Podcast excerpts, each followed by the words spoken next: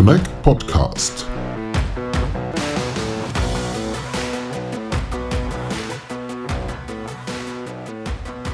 Hello and welcome to our Connect Podcast. My name is Lennart Holtkemper from Connect, and today's episode we are recording at the Connect Conference 2022 in Dresden. Like in the last years, the Connect Conference is all about 5G, digitalization, Open RAN, the future of mobile networks, and furthermore, fixed line and broadband are important topics. Over 2 days, we have invited our top-notch speakers to join us in the podcast studio and interviewed them about their topics and wishes for the development of the industry. We will publish the interviews in several episodes, and you can find them all here on our channel. So feel free to browse, and now let's get started. My name is Robin. I'm the CEO and one of the co-founders of IPTV. So my responsibilities, as you can imagine, is like really everything, especially the startup. It's like you have to take care of everything. But I'm taking care of business. I'm responsible for strategic partnerships and kind of really growing the use case and our partnerships. Mm-hmm. Mm-hmm. So how is EyecandyLab helping to shape the future of digitalization and mobile networks maybe too? Yeah, we started about 5 years ago, and our vision was always about how can we use new technologies to make videos consumption, like TV, streaming, how can we make those experiences better, more immersive, more interactive? So we started with using augmented reality as a tool to enhance the viewing experience. So This is kind of, now you would probably say like the first step into the streaming experience of the metaverse. And This is also the topic of my presentation today. So it's always been about how can we make a more inclusive and more enjoyable video streaming experience. And over the last couple of years, having developed from mobile AR, mobile augmented reality, now we're seeing a new era where, thanks to connectivity and the availability of things like 5G, we are now really able to think about new form factors like AR headsets, which rely heavily on connectivity through, for example, 5G or the edge. Mm. So how does it work? Yeah. So the base concept is that imagine you're at home and you're watching something on your TV. So there's many cases where you wonder, you're on your phone, you're doing research on whatever you're watching. So things that are related to what you're watching. So what we're doing is we provide that kind of information in an augmented reality window, so to speak. So imagine you're watching like the soccer World Cup, and then you're able to use your phone to project additional information, to see additional information like the team lineup, holograms of the players, player information, player profiles, and all of that in real time on your mobile device. And as you can imagine, this is a great experience, but however, it's not meant to be like 45, 90 minutes, right? Mm-hmm. Because you're not going to use your phone all the time for that. But this is where, with the emergence of new form factors, new hardware like AR headsets, this is going to change entirely the game, because it's going to present you with a more natural behavior, right? Because it's not about holding up your phone all the time. It's about just you put on your glasses, your headset, and then everything happens automatically. Wow, that sounds quite nice. Yeah. So you said like sports events. What different topics can you? On right. What different topics can you use this technology? So we've worked with a lot of customers in the telco space, and they have used our solution for multiple areas. So in South Korea, we launched with a more commerce-driven application, where with our telco partner there, we launched an AR shopping experience. So. In South Korea, home shopping is really big market. Okay. And what they did is they partnered up with home shopping channels and allowed you to kind of really, you're seeing something on the channel. So you could just use our technology, our solution that was implemented in their app. You could just use that to scan the TV and then kind of literally pull out the product and place it in your living room to see how it looks, how big it is.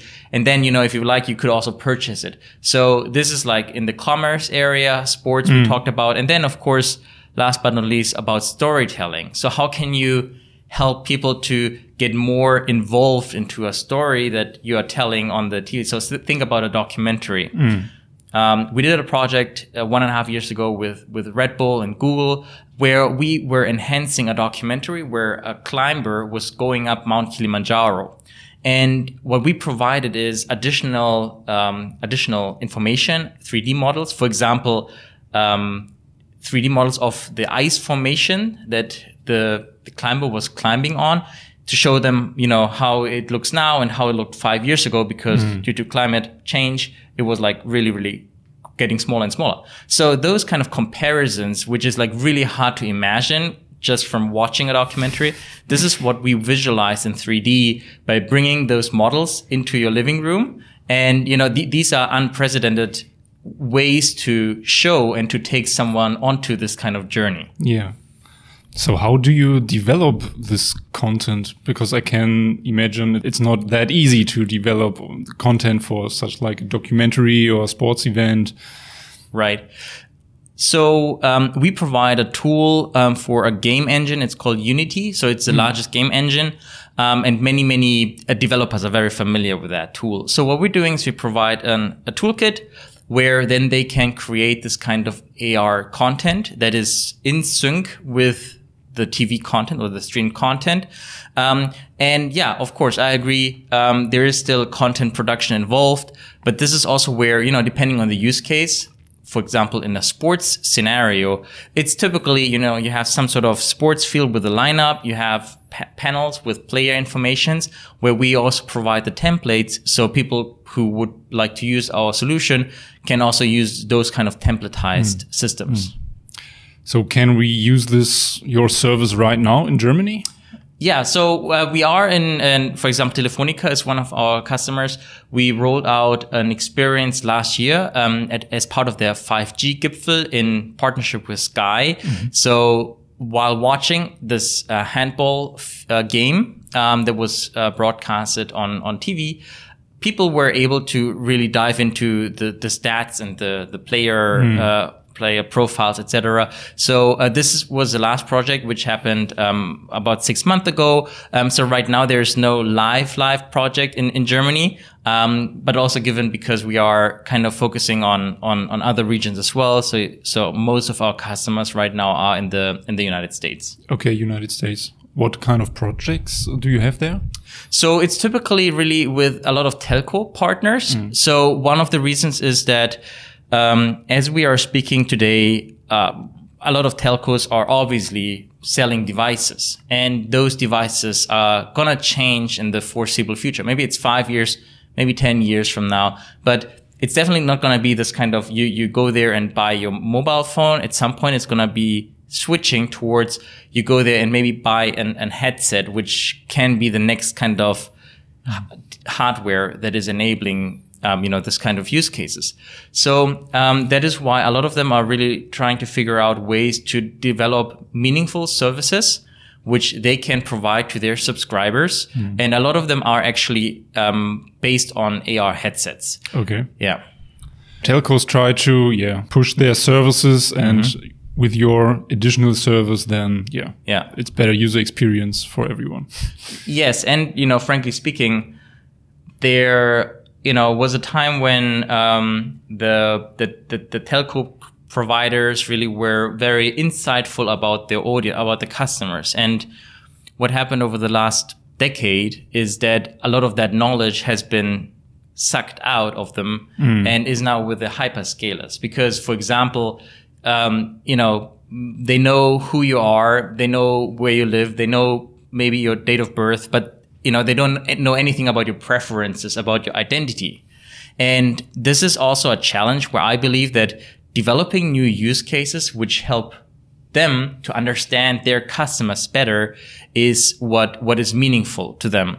And therefore, it's not just about, selling new hardware. It's really more about how can they get back to a position where they know more about their customers, so they can really develop more meaningful services for them. And this is what I believe is going to change dramatically, not just through mixed reality, but like through metaverse experiences overall.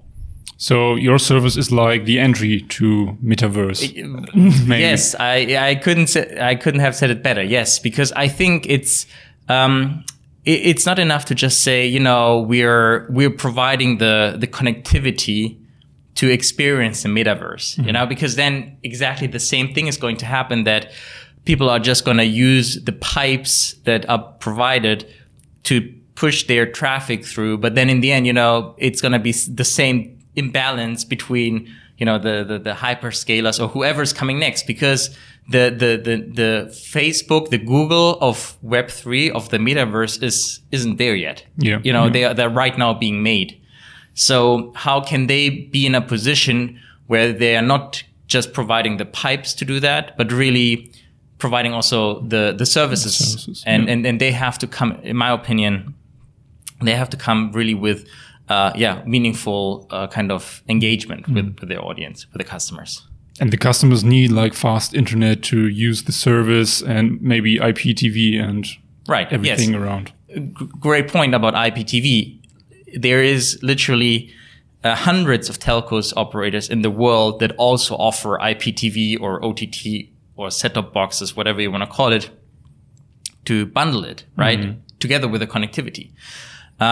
So how do you really enable them to use that unique proposition that they have, you know, because that is a unique proposition, to being able to provide connectivity, but also pair it with content in a way. Yeah. So how can you make more out of it, that 1 + 1 = 3, right? And I believe that this kind of thought process is also what I'm, trying to, kind of, bring into the world, is about, not just thinking about, what is the next enabling use case where people need a lot of data, because that has already happened with 4G. People were happy that they could stream all their content and do FaceTime and, all those kind of uses. But in the end, it, after a short period of time where you could probably come in and, ask for premium, that isn't sustainable, right? So how can you really broaden your footprint in the value chain to, know your customer better. And this is, I think, where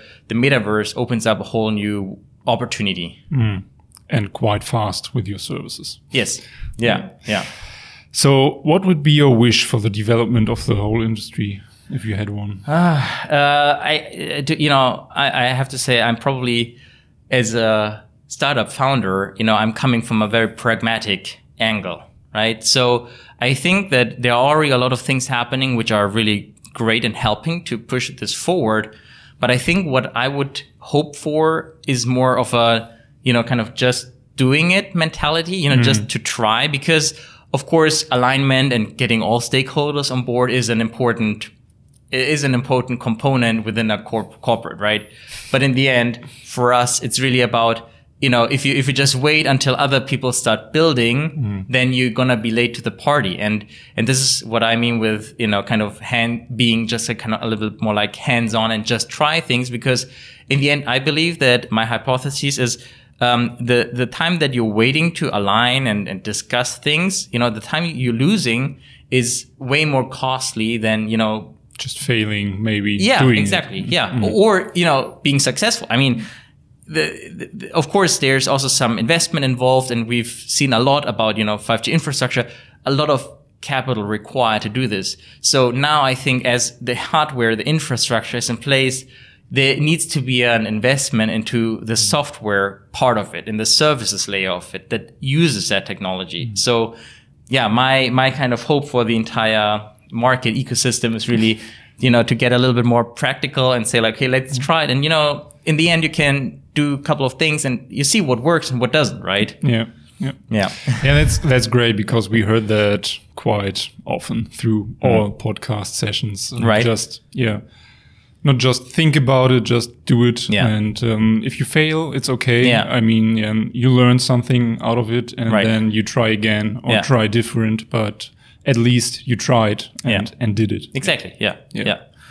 What will be the most important next steps for your company in the next years?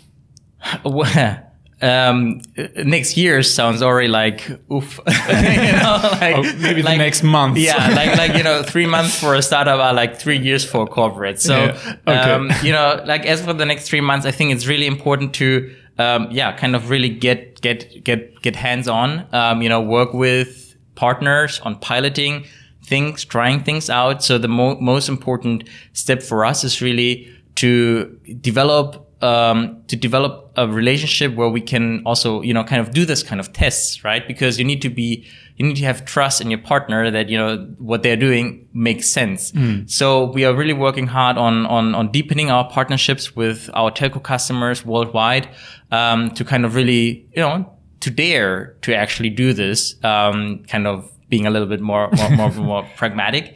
And this is going to be kind of what we're going to be focused on for the next couple of months. Okay. Yeah, then. Thank you for your time. Yeah, thank you. Thank you for having me. Have a nice day. Yeah, you too.